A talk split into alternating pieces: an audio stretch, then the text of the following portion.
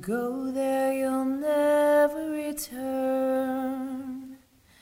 Say goodbye to all that you know. Join the pigs on Hillsborough Road. Are you going? Hey everybody, right now you are listening to the official theme song for our upcoming 80s throwback slasher, Hillsborough Road. If you want to download the song, all you gotta do is go to Say Hillsborough Road, the movie, dot me, and download a free copy of the song. Alright, let's start the show. Hello, everybody, and welcome to the Something Something podcast. My name is Eric Kasloff, and with me, as always, is Larry Sands. How's it going, Larry? Oh man, everything is good, Eric. Everything is good. Actually, can I confess something, Eric? Um, sure. I'm I'm I'm a little tired. Okay.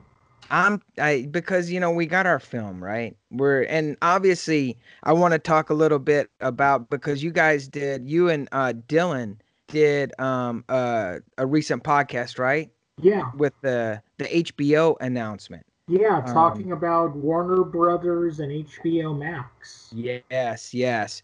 But before we get into that, and not to beat a dead horse, um, and actually, what what you guys were listening to at the top of the show uh, was our theme song Yeah. to Hillsborough Road. Um, and it was sung by Micah Allen Johnson, a very good friend and host of the LOL Lessons in Real Estate Real estate. podcast. And you can actually download that for free as uh, um, as a ringtone or anything Yeah. you want. Yeah, uh, just go to our website. It's Hillsborough Road Movie dot Dot me. Yes, yes. So, but uh, actually, before we get into the HBO, I'm man, this is this wearing me out. This pre-production stuff. Oh, I don't know what we were thinking, trying to do pre-production for like three or four or five months, and then just getting into it. You know? Well, that's, you know, that way we get the heavy lifting out of the way so we can get to the fun part. I know, I know, but you just and this is actually we we've done a really really good job. Um, you know, we're fully cast. We've Yeah. got our Indiegogo going, which by the way, the link's in the description. That's right. We we've raised um a great amount of money for us, right? A little um, over $3,000. 3000 3000 um and now we're moving into i think would this be our second half of the indiegogo Yeah, I would say that as of today, there's 36 days left on the Indiegogo. So, yeah, I think it's fair to say we're in the third quarter. yeah yeah and and you know um you and i before before we got on uh we were talking about our um some stuff that we're doing and putting together for instagram for social media Yeah. uh, to hype some people up. So I think it's going to be fantastic. I'm I'm going to shoot that this weekend. You and I were talking about it, so that's going to be really freaking cool. So Yeah. um, we're going to start announcing our cast on social media. So we we we we're doing pretty good, you know, and yeah. It's kind of like what you were talking, you know, compartmentalizing everything and just taking it as it comes. But yeah, I'm not I'm not gonna lie. I'm I'm kind of tired, but tired is good. I mean, Right? we're tired and stressed over a good thing. I mean, my biggest problem is that I'm not directing right now. I know. I'm I sick know. of all the pre-production and business stuff. I, you know, we had another table read with the cast, and Yeah. well, it started as a table read, but then it morphed into everybody talking about their character. Now, great. for me as the director, and you know, writing it, writing and editing it. I'm so happy that the cast was taking ownership of their characters and saying, "No, my character wouldn't do that." Mhm, Now, mhm. as a, if I was, I don't think I'm not going to say I'm a good director, but if I was a bad director, I would have told them, "No, that's not how I see it." Yeah. But now that I know where they see it, we can come together and bring the characters even more to life. So that was great. Absolutely. And and and Eric, I mean, I I think just from like you letting them kind of find their footing and just kind of going with how you um went with their thoughts and everything. I think that that really makes you a really good director by the way. So mm. yeah, Well, cuz cuz the other way is just like a almost like a dictator. So Yeah. and nobody wants to work with a dictator after what 2020 has become. Exactly. Yeah. I mean, I try to always be as loose and flexible, still, you know, holding the reins. It's like that old saying you can slow down a fast horse, but you can't speed up a slow horse. Oh yeah. And if I Mhm. have an actor who's wanting to go full throttle, you know, I could pull them back and go, uh, this let- let's go this way, but still use their energy, but working together. And I can't get enough of our cast, man. They're just, they're great. Yeah, they're great. There's nothing else I can really say about them except I can't wait to start really directing. Dun dun dun, which will be the next table read. So that that's Yeah. cool. That's cool. And uh, again, if anybody is interested, we have some really great perks. And our our our our second half of our Indiegogo is we're calling it "Help Us Make Horror Fun Again." Fun again. Yes, yes. It harkens back. Obviously, this is an 80s film, 80s slasher film, right? Yeah. And and I like the way that you explain it cuz I've kind of adopted that is we want to make horror fun again, Yeah. you know? We just want a bunch of teenagers going off where they're not supposed to be and And getting letting- killed for it. Yeah, letting letting people die in a great bloody way. It's gonna be fun, and it's fun, and uh, we are certainly uh, looking to all all all the gracious people who are listening to help us make horror fun again. And now, can we talk about real quick how cool and how this HBO and Warner Brothers? Oh man, see, this is where we might disagree. I don't think it's a good thing. I think Even though I've said count now, for those of you who maybe you don't read the trades and stuff like that, Warner Brothers Pictures has basically got this deal going where their big releases for the year, like the new Matrix movie um, and a bunch of other stuff. So basically, the way this deal is going to be working is when one of Warner Brothers' big movies come out each month, it's going to be like this. It'll be available on HBO Max for a month and in theaters.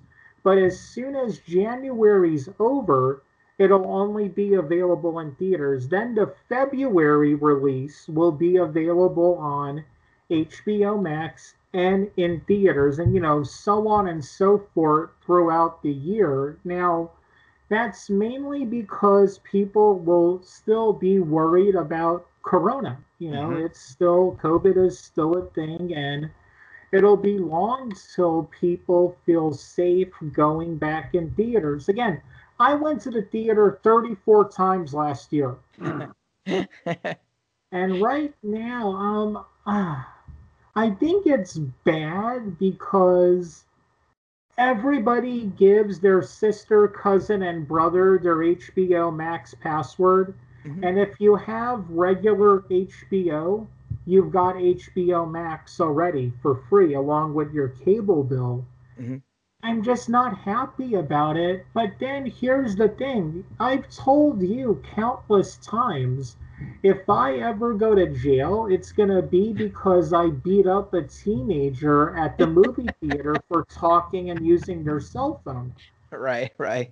So Yeah. for that, I'm happy, but I don't know. I mean, theaters are already upset and fighting Mhm. back about this, kind of yeah. like with AMC and Universal. Mm-hmm. Yep. Yep. Yep. But hey, You know, I- oh, Uh-huh. Oh, oh, I was just gonna say, reading Verge, they they brought that up. You know, I think I think Warner Brothers, which rightly so, is is playing the field with the streaming subscription, but also making their because I mean, let's face it, will will theaters ever go away? I don't know. And should they ever go away? I don't think so. Because that that in itself is is uh uh I mean, you know, you go up, you you go to get ready. It's like an event that you want to do, Yeah. right? You want to go to a movie, and yeah, you might want to kill a couple teenagers, but still, you know. And I think, I think, I think it's a smart move. I thought now, actually, before we talked, and you told me this whole thing about being in there for one month, I don't mind it. I don't, because I think you know, it's like fishing. They're getting as many fish they're pulling them in the, and then they're taking it out and then they're putting the next one in. So i don't mind it. I don't mind it at all. I think it's a good move. Um but again i don't i don't do movies that much like you uh admittedly. Um but i still you know it's movies they should be an event you know wherever you go to an art house to a I mean, AMC it's like David Lynch said, you don't watch a movie on your effing phone. yeah. Yeah and same thing with tom cruise. You know he did they did greyhound and he was they were all afraid that they were never nobody was ever going to get to see it but then it went to itunes you know? And so i mean there's there's things to be said that you know some things yeah streaming other things need to they belong to be seen in a big theater right and and Yeah. i mean think about you know going to, to theaters when we were kids you know those are things that you just you just don't you just don't uh want to take for granted you know Yeah. So, So- Larry, you know, me and, you know, we talked about me wanting to beat up teenagers Uh-huh. at movie theaters. and you know, who you know what else teenagers do besides talk in movie theaters and use their cell phones and be disrespectful? where They go to high school.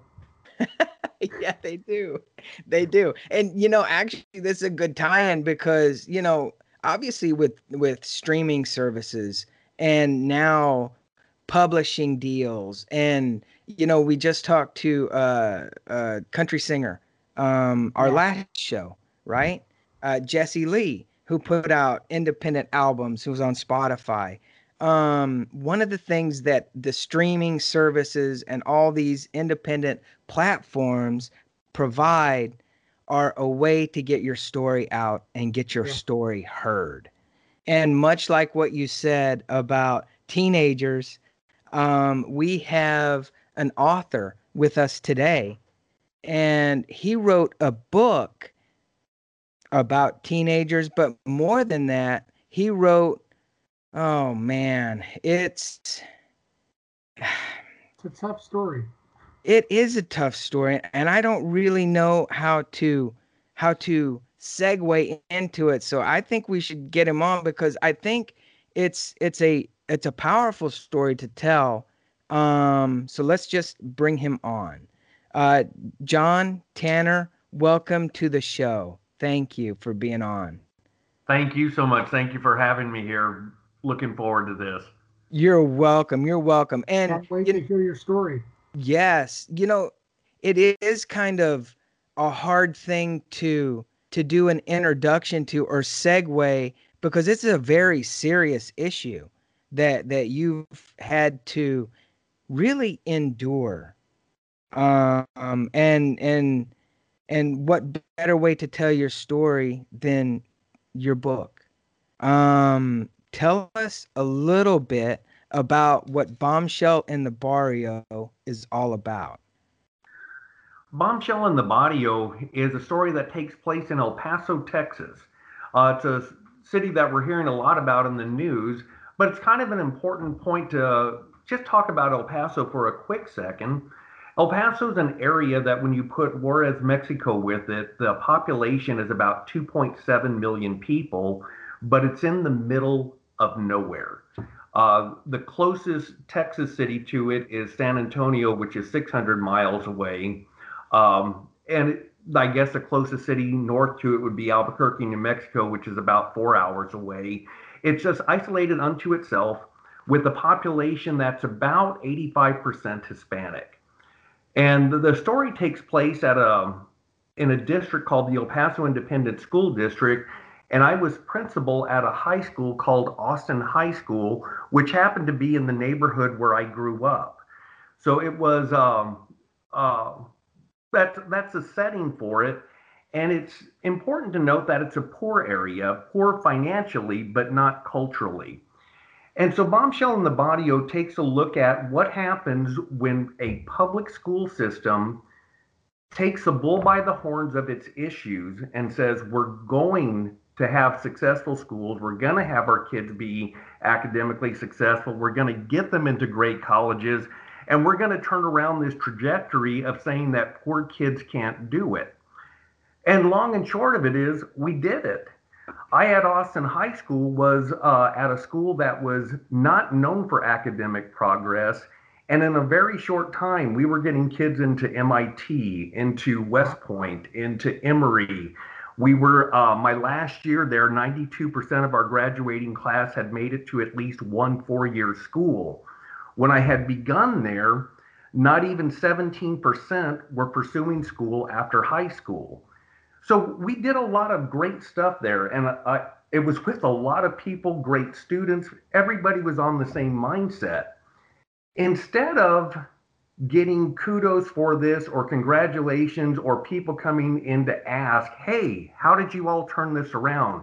How did your school turn around? How did your district turn around?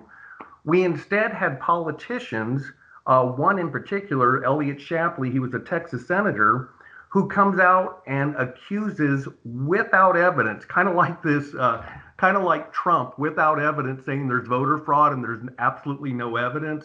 We have this guy, Eliot Shapleigh, who comes out and says, this school district and these schools cheated to, to advance. Mm-hmm. And the narrative was so strong and said for so long, and that was the only narrative that was allowed to be published that it really became the truth in the city without us ever being able to defend ourselves. This took about 10 years to get through. Uh, we lost our jobs, we lost uh, our reputations, we lost our names, we lost our teaching certificates.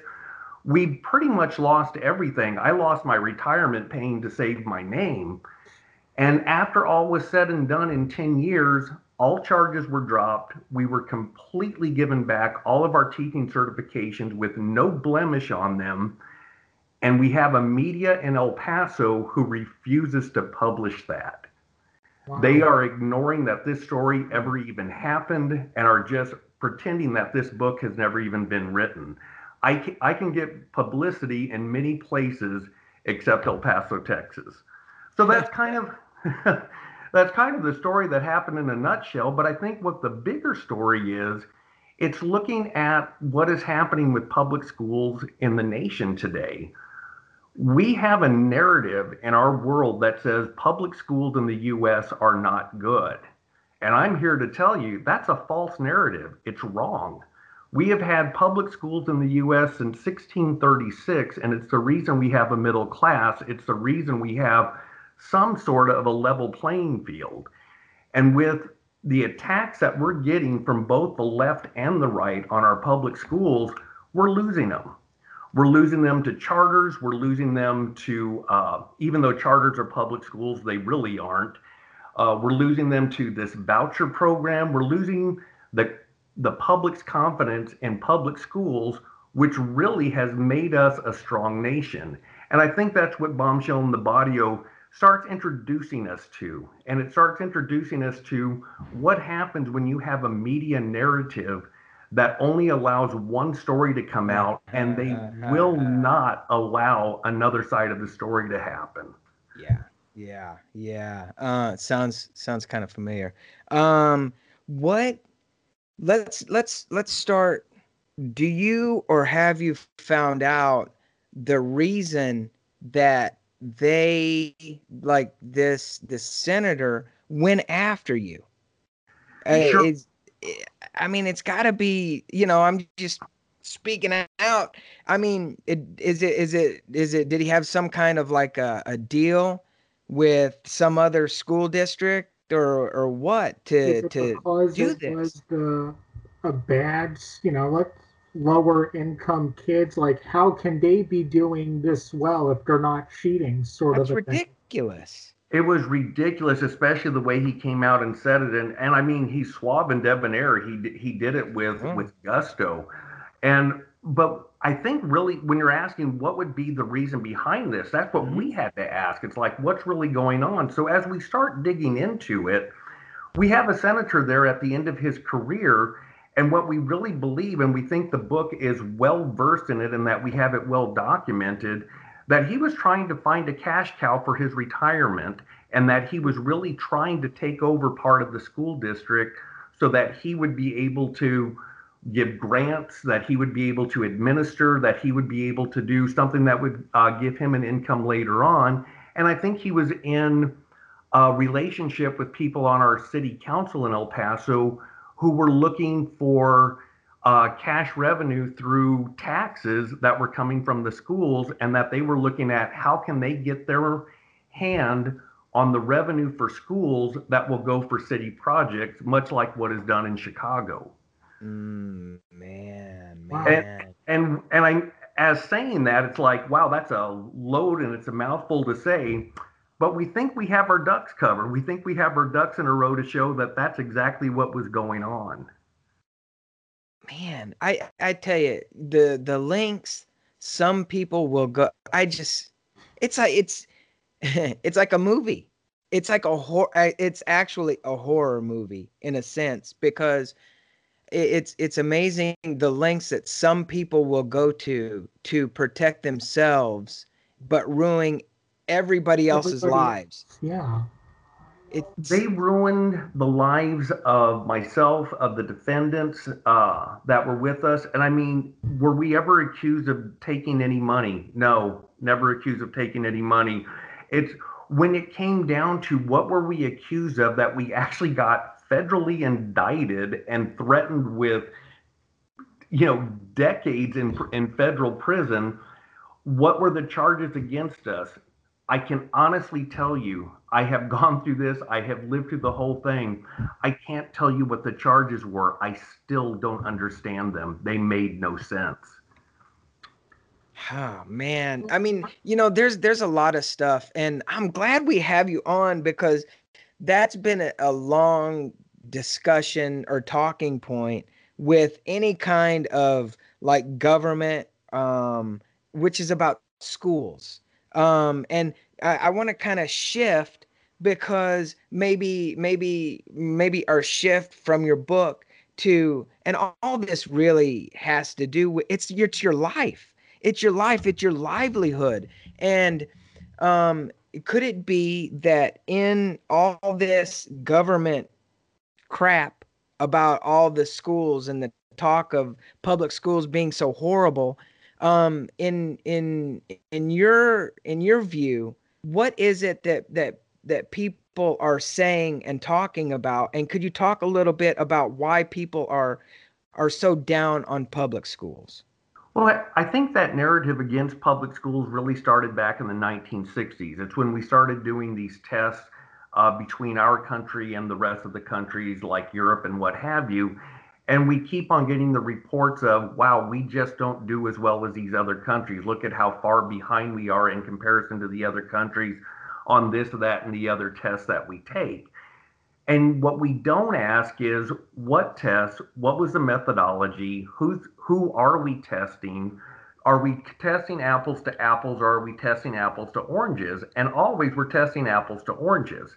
You know, one of the biggest examples is that usually in the US, we are the only school system in the world that says we are going to educate all kids, regardless of their ability or disability, and mm-hmm. all of them have a right to a free and appropriate public education. amen So we give these tests to everybody, and our tests are compared with the cross section of all of our students with usually the best and brightest of the other countries.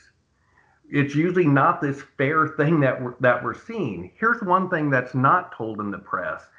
The past five years, the International Science Fair has been won by a U.S. public school student. really Wow. Really? You know, and then you have like Bill and Melinda Gates, who I love what they do for education, but they for a long time were saying that our K through 12 public education is just terrible and doesn't stack up to the rest of the world. And yet, in the same breath, they talk about our colleges and universities are the best in the world and everybody wants to come to our colleges and universities.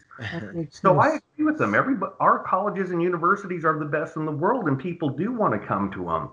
The vast majority of students in our best colleges and universities come from our public schools.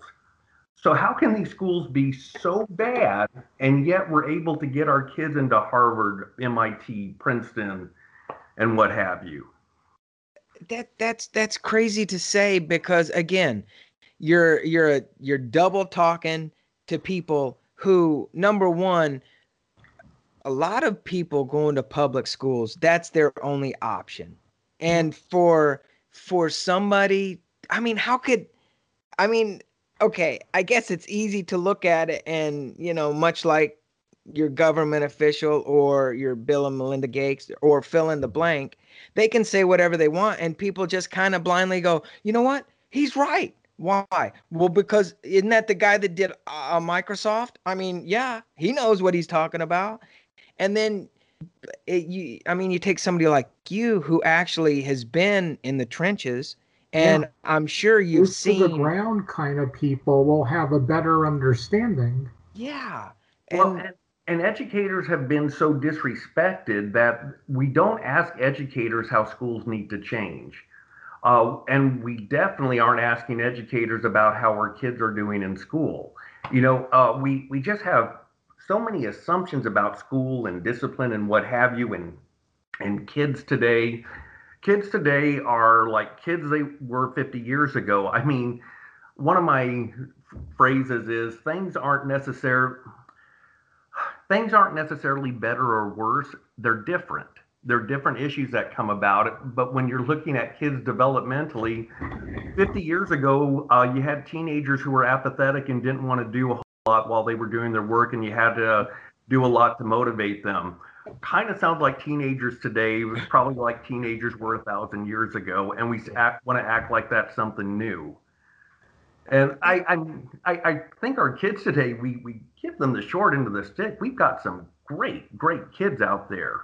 Yeah yeah and you know it is kind of demoralizing i think because i mean you know i mean i came from public school so yeah. I, but it is when you hear somebody talking at you instead of to you about you and how they feel that your education that not necessarily it's it's a, a, a direct but indirectly and they go huh i'm going to that school.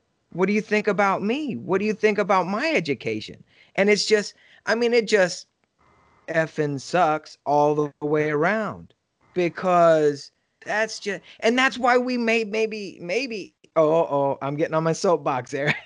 maybe that's maybe that's where we are why we're here right now. Every everybody is so apathetic and everybody is so I don't think America I think America's kind of lost its way in a, in a way they they've lost their voice because there's so many voices now with with the internet and social media and people are afraid to voice who they are because again you know this whole cancel culture thing and so it's and i know we're kind of getting off track but it's all but but it relates so much because that's what happened to you guys with your book um and you you and i mean I can I I can imagine that. Well, oh, go ahead. Go ahead. I, I was just gonna say I think what what really starts happening there is that we were showing we were going against this cultural this uh, conventional wisdom which said that public schools can't work. You're you're not going to be able to get kids who who have socioeconomic disadvantages to really do well. And then we're showing, yeah, you can yeah, we can do it. And instead of saying how, it's like, no, it's not possible. We already told you it's not possible. This isn't how it works.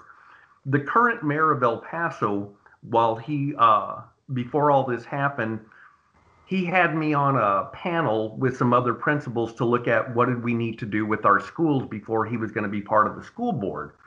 And one of my discussions with him, especially with the Hispanic population, was we've got to do a lot more to get our kids into four-year universities. That's where we're really going to break a lot of the cycle of poverty. That's where we, we need we need people in those positions. And uh, El Paso is obviously majority Hispanic, but Texas is majority Hispanic. It's like we've got to get kids into college. And he was letting me know how wrong I was, how wrong I was, how wrong I was. And I let him know, I go, no, and we're doing it. And and we're getting kids at Austin High School, and they are going to all these colleges. And his answer to me was, then where are we going to get the day laborers? What the beep? Are you serious? I Okay. am absolutely dead serious. Okay, all bets are off. That's the thing. They're trying to hold each other back. They don't. If if one of them, you know what? Oh man, oh. that just I I'm speechless. I'm fu- but you know what? That's a that's that's behind the scene. Oh, John. Now I'm beginning to think because they Oh, don't God. want you to succeed where their failures are because they are failures. Or or we're going to keep people tracked where they're supposed to be. That's what it sounds like. Yeah. You know, Man. as long as as long as we have them doing day labor stuff, as long as we, you know, they're doing all the stuff that we say, hey, all this good hard work is going, we're doing our job. But if we're starting to see our uh, people of color going into positions of being doctors and lawyers, it's like, hold, hold on, we're we're not ready for that yet. Oh man. So man. wanting to keep the lower class stuck as lower class, that's communism. Uh, Well, it, you know, it's it's safe to say it's a history we've had within our world, and you know, and when you, and don't get me wrong, when I talk about that we do have good public schools, I'm not saying that we don't have room for improvement. We have Yeah. tons of room for improvement. Mhm. When you do go to different school districts that have different parts of town and what have you, go to your richer schools see what programs they have for their kids go to your poorer schools see which programs they have for their kids and they're different Now, now let me ask you that. See, this is this is where this is where oh, wha- okay, okay. I got to calm down. This is like firing me up because okay, what and why are there differences like that? Why can't it be across the board the same? good question why is it i mean and i'll take i'll take el paso for an example and i'll take the el paso independent school district they have what is called the uh, um, international baccalaureate program very prestigious program to get into uh, if you graduate from uh, with an ib diploma which my daughter did and i'm very proud uh, you graduate with lots of college credits that are accepted at even your ivy league schools Cool. the one school in EPISD that has this program is in the richest part of town, and any kid who is not part of that school who qualifies to get into that program has to be bused to that program from other parts of the city. And if they don't have the transportation to get there, if they don't have the uh, the resources that they need for that program, they're not going to make it. You would have kids who came from a the east side of the city going to the west side they would get on the bus by 6.30 in the morning and be getting back to their house at night Yeah. Oh, Yeah, yeah. And and why but I guess the easy the the no-brainer question is why can't they do something like that in that that that lower lower class school district? Why can't they do that? why yeah why not in the lower socioeconomics why can't we Yeah. push the academics just as much and that when we show we do what do you know the kids rise up to it Hell We- yeah. we have this mindset that poverty keeps kids from learning poverty is not an excuse for a kid not to learn and they can get to the exact same levels. We may have to work differently. We may have to work in, a, in another way to get them to that same level but can we get them there? Yes we can get them there. Is it is it because it, I mean is it is it that much work? Because I can tell you that I've known people, and I mean in in a way, I mean you know, uh, I, I, I, mean, I've, I've known people that have the drive and the determination and the will to succeed. And, and I think, man, why? I, I just, but see, that's the whole thing. You know, everybody talks about like this whole thing of not everybody not being equal. Then why can't somebody step up and stop and get off Twitter, get off Instagram, and actually go to your congressman, go to your senator, go to your local politician, and and and start there because nothing ever got accomplished going to Twitter. Let's just get that out of the way right now. Nothing ever, except demoralization if they don't agree with. It. So, what is and man, I know we're way off your book, but this is so no. amazing it's not off the book. This is what the book is about. Yeah. I mean, because, and when you get right down to it, I know for myself and the other defendants, and the other part I've got to throw in, there were three people in this who had already made a plea bargain with the government. Without them even asking for it, the government came back and let them withdraw their plea. This is how outrageous this whole case was. But there is one thing I can tell you that I and the other defendants, and I can speak for them, that we all share is we will never minimize what we went through. We will never minimize it. it. It's it's it was huge, but we also recognize what people of color have had to go through and understand that as horrible of an of an experience as we have had it doesn't touch many of the other experiences that people of color have had to go through. And I and I think that that has really brought that to light for us. I can't call it a silver lining, but I can call it something that we have learned. Yeah, yeah. Um, before we touch on that, let's go back because because I mean, just because how many people were involved with with your case? So this was a thing where they started this cheating scandal, and like I told you, it took ten years.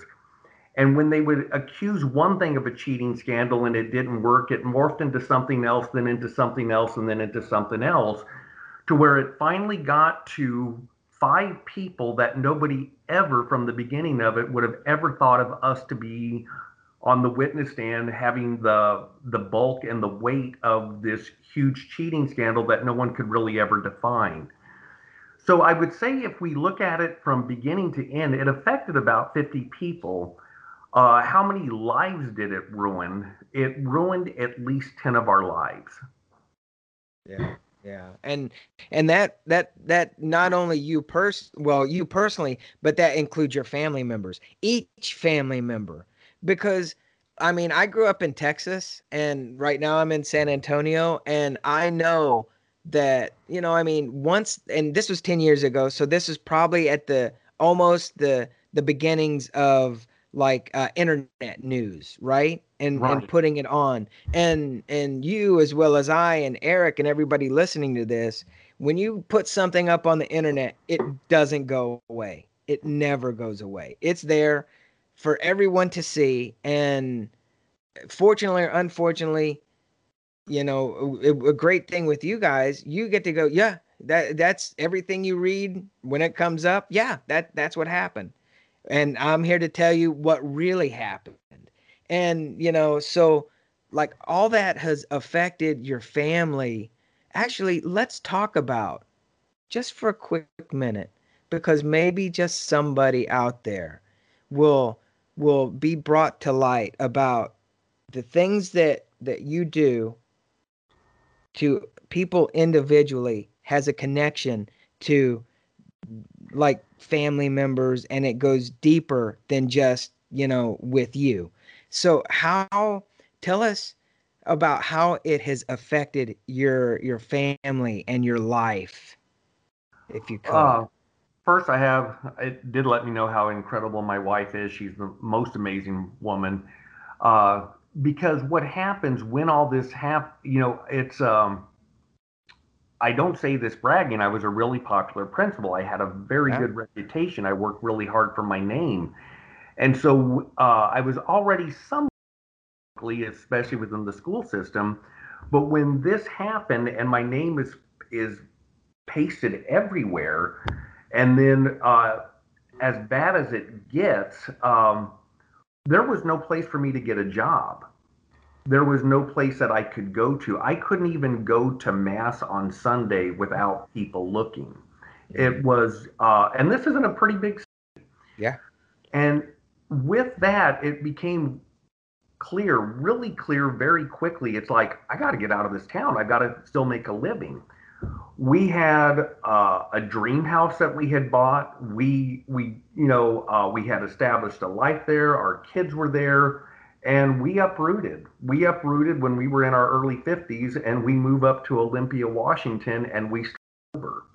My wife uh, was an incredible, is an incredible teacher, and she was a journalism teacher. I mean, she uh, national awards with Columbia Scholastic Press. She had her dream job in El Paso, and she uh, uprooted to follow me up here. I get into, you know, my, my doctorate's in education. My my whole focus of my career was in education, and I'm not in education anymore. I got into another career, uh, which I like, and it's a, it's a good career, and it, it's um, I'm very fortunate to be in it. But I mean, it was uprooting and establishing new routes, even a place as gorgeous as Olympia, Washington is, uh, when you start establishing new routes in your 50s, it's it's not as easy as what it was in your 20s and 30s. You know, yeah. I mean, and that's just a little bit of of what went on there. Uh, the uprooting of that, the house that our kids grew up in, is not the house that they're going to inherit. You know, it's it's uh that's on such a minor scale uh, of what yeah. we lost. Yeah, yeah, but I mean, you could you I'm sure you could probably write another book just based on the strength and the resilience that that you as as a family unit have kind of have have kind of gone through. Yeah. Definitely. Definitely. Yeah. And what's interesting in it is all the defendants not one of us lost our marriage. Ah, it's great. Ah, yeah, that's good. And I think all of us will even say that our marriages got stronger. Yeah. Yeah, I, I, t- I, I mean, I guess it could go, you know, one of two ways, and I'm, I'm glad to hear. Yeah, yeah, that's that's pretty amazing. Um, the other, the other, like, the the other guys, the two other guys that help you write the book. Yes. Um, what what involvement did they have, um, with with this whole thing? Thank you for bringing that up because it's one thing I have forgotten to mention before in, in interviews is uh, I'm going to mention Mark Tegmeyer, who was uh, one of the co-writers, and uh, two other people, Diane Thomas and Nancy Love. They were assistant principals with me. There is only one reason and one reason alone of why they got involved in this and it was because when the FBI went to speak to them, they refused to give the narrative that the FBI wanted them to give. The FBI gave them every chance to do so. If you say this, you'll be fine. If you say this against him, you'll be fine. And they refused to lie. And for refusing to lie, they were told this is what will happen if you do not comply. You will see what happens if you do not and they got indicted in this. So uh, it, it you, you just kind of go, wow. It was um, a narrative from the FBI had already been established, and anybody who was going to say anything against it was going to be targeted as a criminal themselves. When you're looking at the other guy, James Anderson, and he was great. He, uh, boy, he's a keeper of all the evidence. He's a keeper of all the the sources. He's amazing with what he has. And he was an assistant superintendent.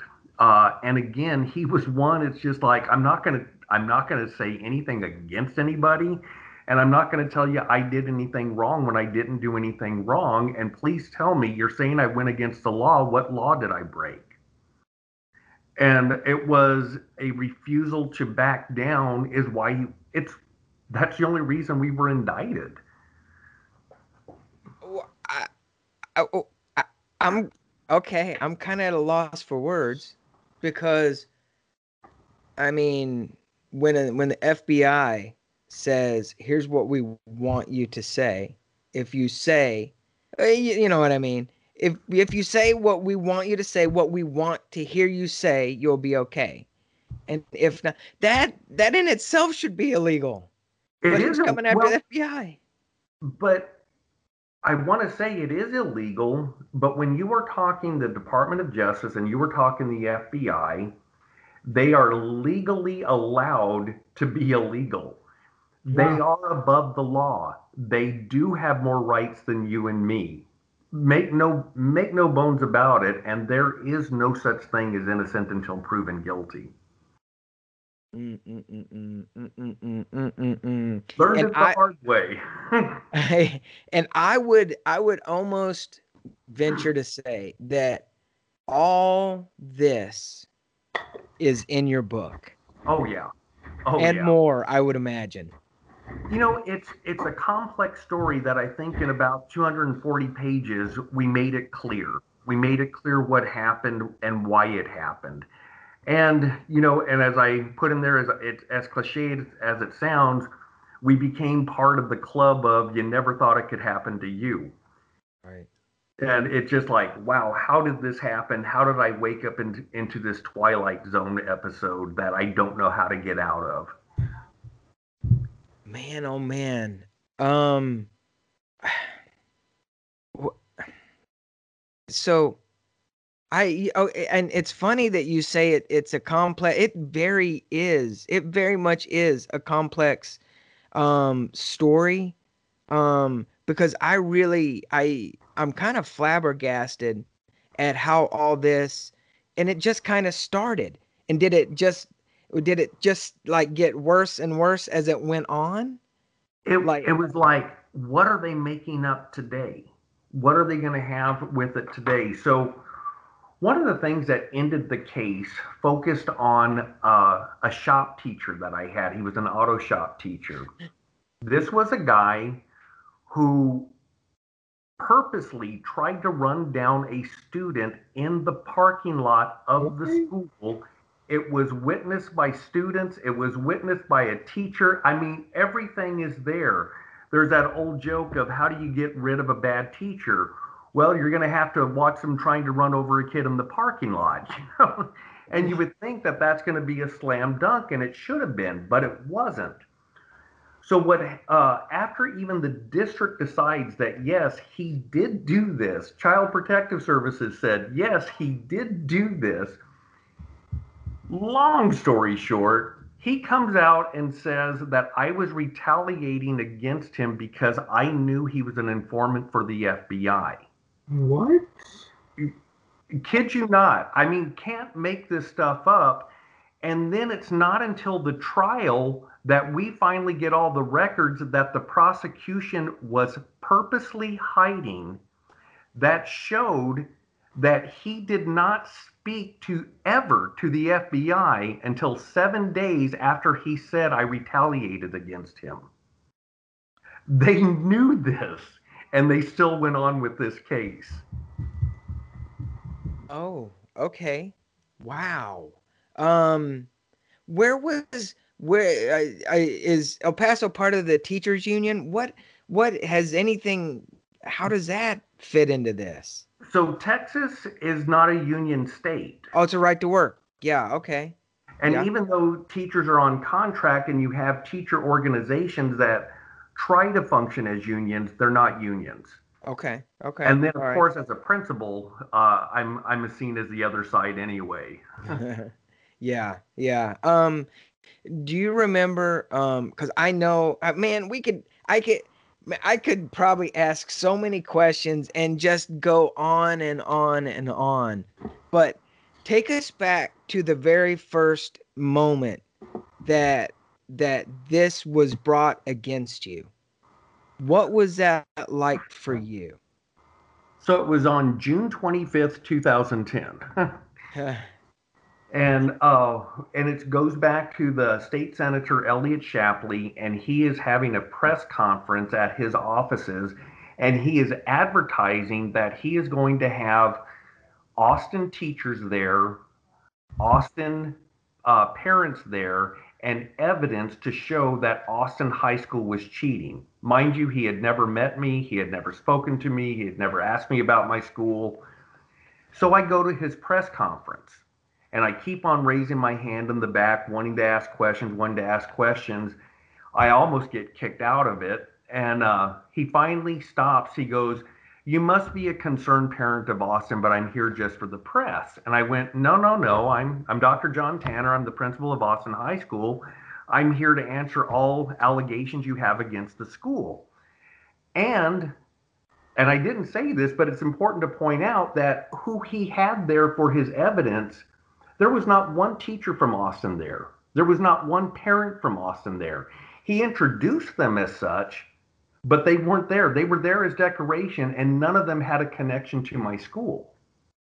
So it, it started as a lie from the get go. And when I crashed his press conference and had some of the reporters there who were going, I'm not going to let him lead me astray again because I showed them on the TEA website there was no cheating scandal at all and it, it, goes on and on. He was told many times by many different entities there was no cheating scandal. But anyway, that one, when it embarrassed him there, it put a target on my back. But I knew that there was something really awry because the El Paso Times, even though they put my part of the story within the, the body of of the story, the headline was Austin cheated. Oh, man.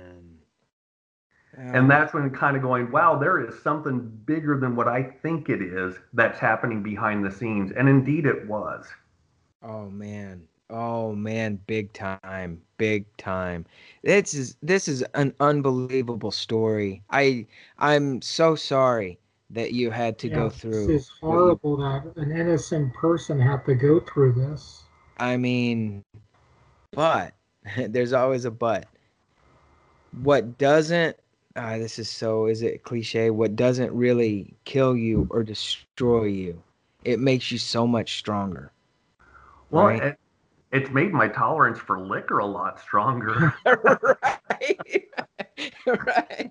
I'd like to thank Jack daniels for getting me through this whole thing. I i really never drank it straight before but heck can do that now. Right right right. Right. And and you know i mean i'm i'm glad that that you can talk about it now and not and you don't seem to harbor any feelings which is good you know whether bad feelings because i can i can only imagine. Um oh man what? I have a i have a real strong faith. I mean i am a cradle catholic and i really adhere to to my catholicism with this. And uh you know I always I I say it half jokingly. It was the rosary and whiskey got me through it. yeah, yeah. I'm I'm sure I'm sure there were times that you know, just man, just God bless you for just mm. being here today and being being through it. You know, you only get blindsided once. The second time, you're a, little, a lot more wiser um, to the fact. But, but um, and I mean, you you've just really proven the fact that you just maybe this is not the show to say, but you can't really trust anything from anything, you know. And and and and actually, having said that, what what John, in in your humble opinion, and Eric, if you want to chime in, what can we trust anymore? You know, we can't get there. I mean, because you're right, we can't trust anything. But if we live like that, then how do we live? Then we're not living at all. I know that's a whole, and it's a horrible thing, and it's a horrible ah. way to, to live. It's a horrible, and and and maybe maybe it's just as simple as clinging to your faith and knowing way knowing that in the end that everything will work out the way it's supposed to. Oh, I just got chills. Wow. Maybe or that's that, it. Or we get to come back in the next life and try it all over again. yeah. Oh no! Are you ready for that one? Uh, man, I te- but no, I John, you really should actually do a follow up. And you know, 20, 30, 40, 50 page of follow up of what life has been like for you and and how because I mean that's this is like PTSD for you, you know? And and I mean, how do you get and I promise we're about to wrap up, but how do you get over something like this? An incredible wife, uh, a four-year-old granddaughter who thinks that I that I hung the moon. You know it, and it is it's um, I rarely do I get preachy, but here I'll go. Rain is going to fall on the just and Yes, unjust alike. yes. And who am I to think that I was going to be free of this? That there was going to be, if, if no matter, uh, I think I'm living a good life, cuss way too much, but you know, think I'm living a good life. Uh, who's to think that that's just a magic formula that nothing ever bad is going to happen to Yeah. you? It it's going to happen, and it's um, and I'm not the only one that that's happened to. I mean, I, I the Netflix show that um, that really really puts me into a reality check is when they see us, and that is the one about um, the five Central Park men who Yeah. were falsely accused of uh, raping the woman and what they went through. What I went through was horrible. It doesn't begin to touch what they went through. Yeah. yeah, yeah. And and if you can shine a light and again, you know, it, TV is weird. The media is weird because everybody sees like a true story and a documentary and they go, "Oh wow, that's really great." But they don't really like take it like you've just described it. Because unless you live it, unless you've experienced, everybody's so disconnected, you know? And um, I, I tell you, I now that we get into that, I mean, we could just go on and on about some of the stuff that, I mean, you just, and I know you've touched on a little bit of it, and I'm just so thankful that that you know you took the time to be on our show, and I I really appreciate it. Um, I I and it really it this is a complicated thing because I don't really know how to wrap this up. it really is because it's just mind blowing. Uh, boy, I mean, there's if there was a way to wrap it up, I think it's um, it talks about so many things. I mean, one of the things we didn't talk about in depth was the media. you know and so there was a i'll read just one quote from the book and we quoted malcolm x Okay. um, this is the press an irresponsible press it will make the criminal look like he's the victim and make the victim look like he's the criminal if you aren't careful the newspapers will have you hating the people who are being oppressed and loving the people who are doing the oppressing. And that's Malcolm X. Um, Okay. That's very powerful. And and again, you know, to have that kind of insight and and to think of, you know, the the times now, I think I think that's a very appropriate way to just say thank you, John thank you Tanner. so much for coming on and telling us your Yes. story. Yes. Yes. And Thank you're you you're You're welcome. And now I we must say before we go, all, all this and and ten times more is in your book, and I'm sure it reads like a, a thriller or a Jason Bourne t- or the the the client type type movie. Um, is is where is your book available? Where can you get your book? Your book is available on Amazon, and so you uh, you can go to Amazon, Bombshell in the Barrio. You can put my name in there, or Parisia Press. All of that's there. Also, Barnes and Noble. Uh, we were I was really thrilled to see. Uh, got some people from El Paso who sent me pictures of Barnes and Noble, where they already had the book because uh, there were so many people asking for Oh. it that they uh, went out and and have it in their stores now. So uh, online at Barnes and Noble, online at Amazon, and you can even go to your Barnes and Noble store and ask them to order it.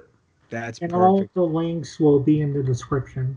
Yes, yes. That would be great. You know, we really didn't even cover because there's so because there's so much it's a giant topic but like your students and the parents of these students i'm sure they came out for you in droves in droves in absolute droves uh, there was one school board meeting that uh, the school board room holds 350 people it was jam packed standing room only and then outside there were more people outside the boardroom than in the boardroom. It was estimated to be about 2,000 people who came out. oh man so complicated so convoluted so uh just makes you angry when you hear about it because uh, we as a people what can we do and but you've done it you've absolutely you've fought back and you won you won and i think you know something in my head keeps saying speak the truth and the truth will set you free Amen. and that seems to be There's that, uh, as Martin Luther King Jr. always said, the long arc of justice. and and we'll we'll eventually get there. We'll eventually get there. yeah. And if the if the story doesn't have a good ending, then the story isn't finished yet. That's right. Yep. Yep. Amen to that. Amen to that. I think that's perfect. John, just from my standpoint, thank you for being on Thank you the so show. much. Thank It was oh. an honor to hear your story. Yes. And like I said, the links to where you can purchase John's book will be in the description if you're listening in on Anchor. And when it goes up, we will tweet out the links and all that other good stuff. So, you know, like we say, well, do you have anything else you wanted to say, John? No, just thank you. This has been great. It's been great talking to you, Eric. It's been great talking to you, Larry. I can't thank you enough. thank you. Thank, you. you, so much. And you know, everybody, like we say at the end of every show, especially in this day and age, be excellent to each other.